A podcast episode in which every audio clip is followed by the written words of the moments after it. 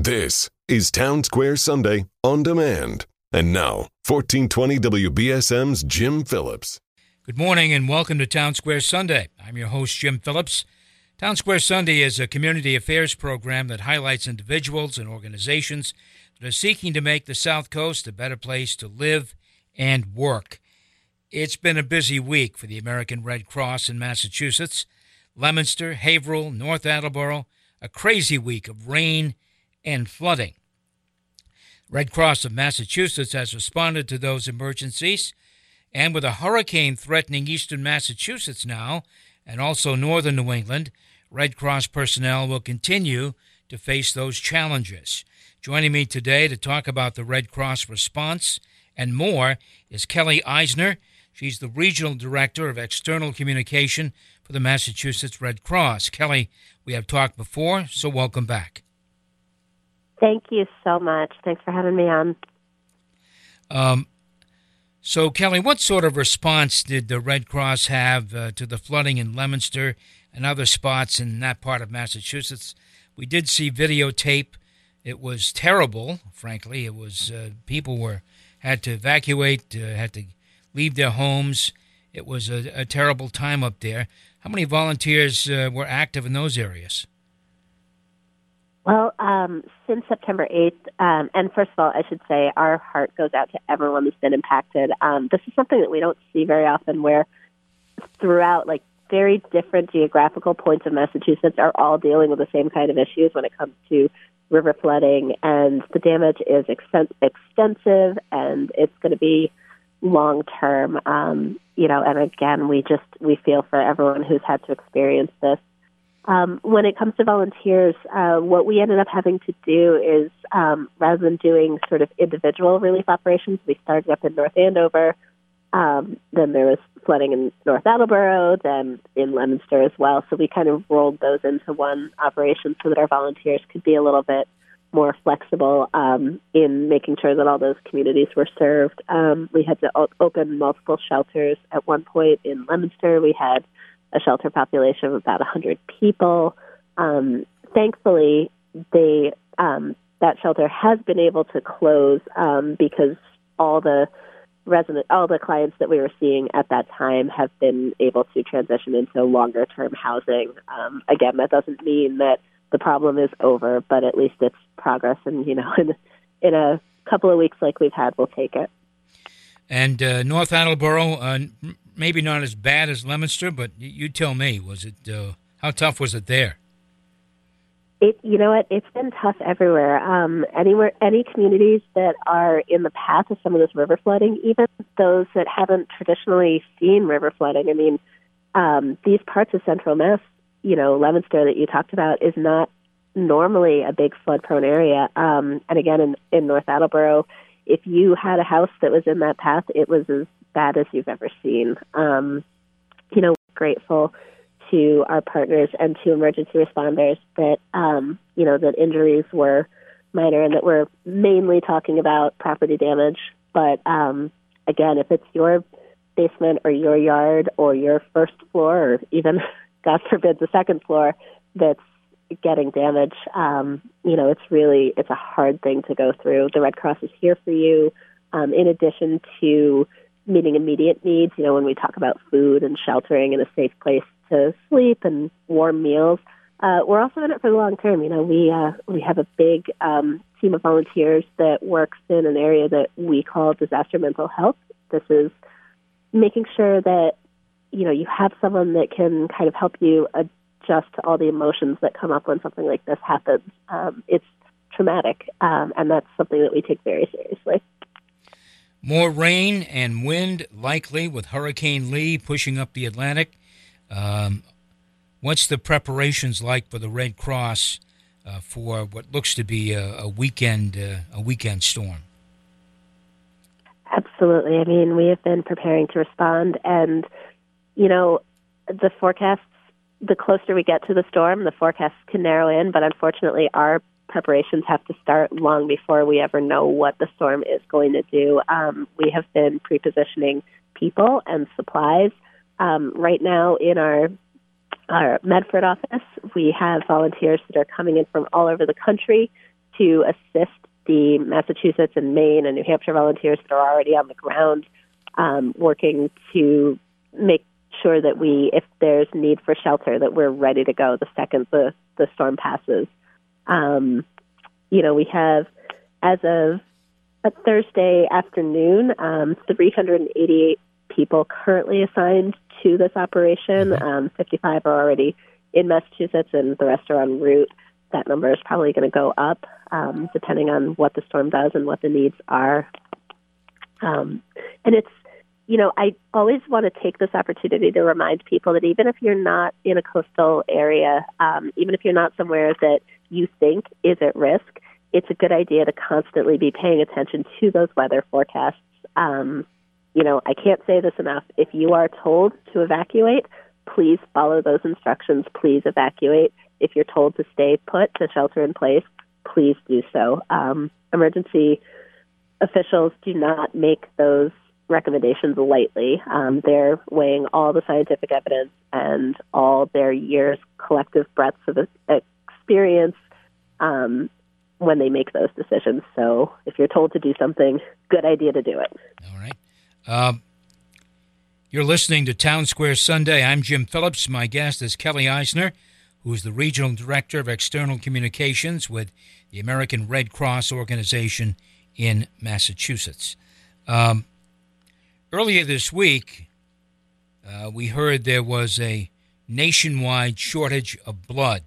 Now, the storms have kind of taken away some of the luster of that announcement. Maybe not luster, but some of the importance really of that uh, of that announcement. But uh, this is something that uh, is a concern as well. What what does a nationwide shortage mean? I know what the language means, but that, does that mean we are really short of blood across the nation?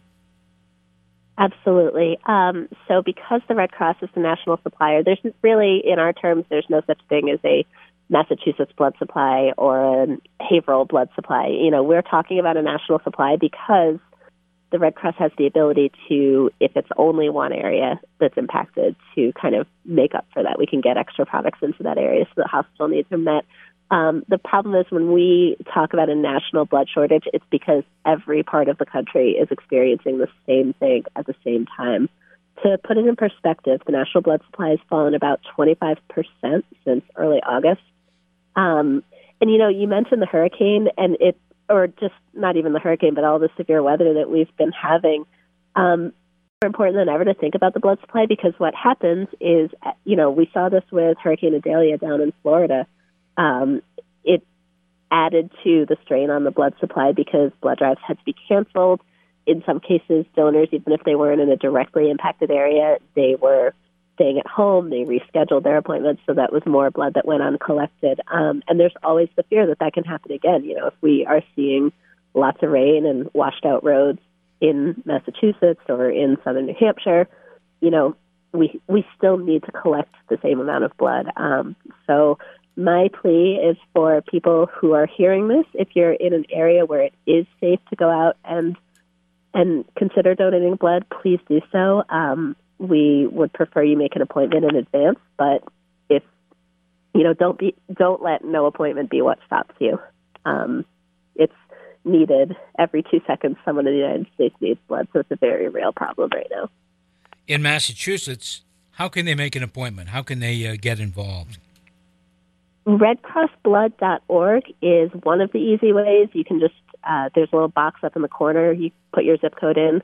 I personally, when I do it, I use the app. It, the app is free. I have an iPhone. We have it for Android too. Um, it's the Red Cross Blood Donor app. What I like about the app is, in addition to making my appointments, it also keeps your donor card and it keeps a record of your last health history. So, you know, every time you go to give blood, they take your blood pressure, your pulse, things like that. It actually keeps a record of the last multiple visits for you. So, you go to your doctor for your physical, you've got a little bit of extra health information right there. And uh, is there any type of uh, blood that is in need more than others, uh, Kelly? Um, the short answer is that everything's needed, but unfortunately, when we're talking about a national blood shortage, uh, type O is usually what goes first, um, and platelets as well. Type O is the universal donor, so um, anyone who you know, if you're in a trauma situation where you're being rushed to the emergency room, you need blood. There's no time to test. You will get O negative. Um, and then when it comes to platelets, platelets are always in demand as well because um, they're there's no, there's a short shelf life. They only have a shelf life of about five days. They can't be frozen. Um, so platelets always in in demand as well. All right. So so yeah, long short answer is all types are needed, and if you don't know your blood type, come anyway. We'll figure it out. Sure. Um, but especially type O and platelets. All right. So tell us what platelets is all about. The last time I had you on, uh, uh, my producer at the time uh, chewed me out for not asking about platelets because they are very important. Uh, tell us about they platelets. are absolutely they are very important. So platelets are the clotting portion of your blood, um, and as I mentioned, they have to be transfused within five days of donation. Um, where we see a lot of platelets being used, more than half of what the Red Cross collects goes to people in um, that are being treated for cancer. Um, they're an important, again, important part of clotting and of healing. When my mother was on her cancer journey, she needed platelets multiple times. Mm-hmm. Um, it's a different kind of donation. So if you're interested in donating platelets, it has to be done at one of our brick and mortar locations. Um, we just opened a new site in uh, Kingston, but we have um, blood donor centers in Boston, Dedham, Springfield, Worcester. We're all over the state. We try to spread out as much as we can.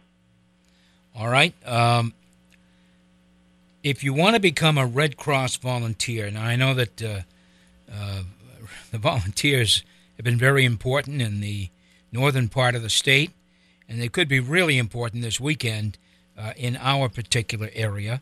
Um, so, how can you become a volunteer? Um, you can, and I, I will have to say, I cannot say enough good things about our volunteers. These are the big-hearted people that decide they want to help their communities. They want to run a shelter. They want to learn about um, the proper way to feed a 100 people at a shelter, and they show up and they keep coming back. Um, our volunteers are a special group of people. We adore them. The Red Cross is 90% volunteer run, so um, you know we can't stress enough how much we rely on our volunteers. The easiest way, uh, redcross.org slash volunteer today. Um, that website will take you to um, our most needed volunteer opportunities right now. Uh, there's a big need for sheltering. Um, there is some training involved, but it's pretty easy to do, and we're happy to walk you through it. Um, you can also, you know, 1 800 Red Cross or follow us on social media. We're constantly putting that link out there as well. We'd love to see you. All right. Um, and I guess uh, really my final question is uh, you know, the public uh, has to, a role to play in all of this. Um, number one, the public should be paying attention in, uh, in these yeah. hard weather times. Um, uh, clearly, they should be paying attention to weather reports and, um, you know, uh, uh, just, just thinking about it. Make sure that you have what you need uh, in advance, not, not two hours before, a day or two before is really what you need to do and uh, that, that's really important too. Um, Absolutely. A, any final words, Kelly? Yes. So when it comes to preparedness, even if you think you're not in an area that is going to see an impact from this storm, um, I want you to keep three things in mind. So that what we tell people to do is build a kit, make a plan, stay informed. Um, so building a kit just means you have supplies close to the door that if you did need to leave your house suddenly, um, you could grab and go on the way. It includes, you know, your extra prescription medications, fresh water, um, hygiene supplies, things like that, um, copies of important documents. Um, make a plan is the other half of that. You have to tell your family what your plan is. Um, if, if again, if you did need to evacuate, let's say you're working from home and you get that evacuation order, how do your kids know where to meet you? Um, you want to make sure that schools, relatives, everyone knows what the plan is should the worst case scenario come to fruition. And then stay informed is exactly what you talked about. You want to um, make sure that you have access to either, you know, when you have power, you can turn on the TV or radio. Um, when you lose power, you want to have either battery operated or hand crank radio available so that you can continue to listen to weather forecasts. If your phone is charged, you can always find updates on social media. It's a good idea to follow MEMA, National Weather Service, things like that on whatever platform is your platform of choice. Um, but again, yeah, just making sure that you know what's going on because this stuff happens fast. It sure does. My thanks to uh, Kelly Isenor, the Regional Director of External uh, Communication for the American Red Cross here in Massachusetts. Uh, good luck, uh, Kelly, with the weekend, and hopefully everything will head east and avoid much of our area, hopefully. That's my hope as well. Thank you, and stay safe. Stay dry this weekend. All right. Uh, Town Square Sunday. We'll return in just a moment.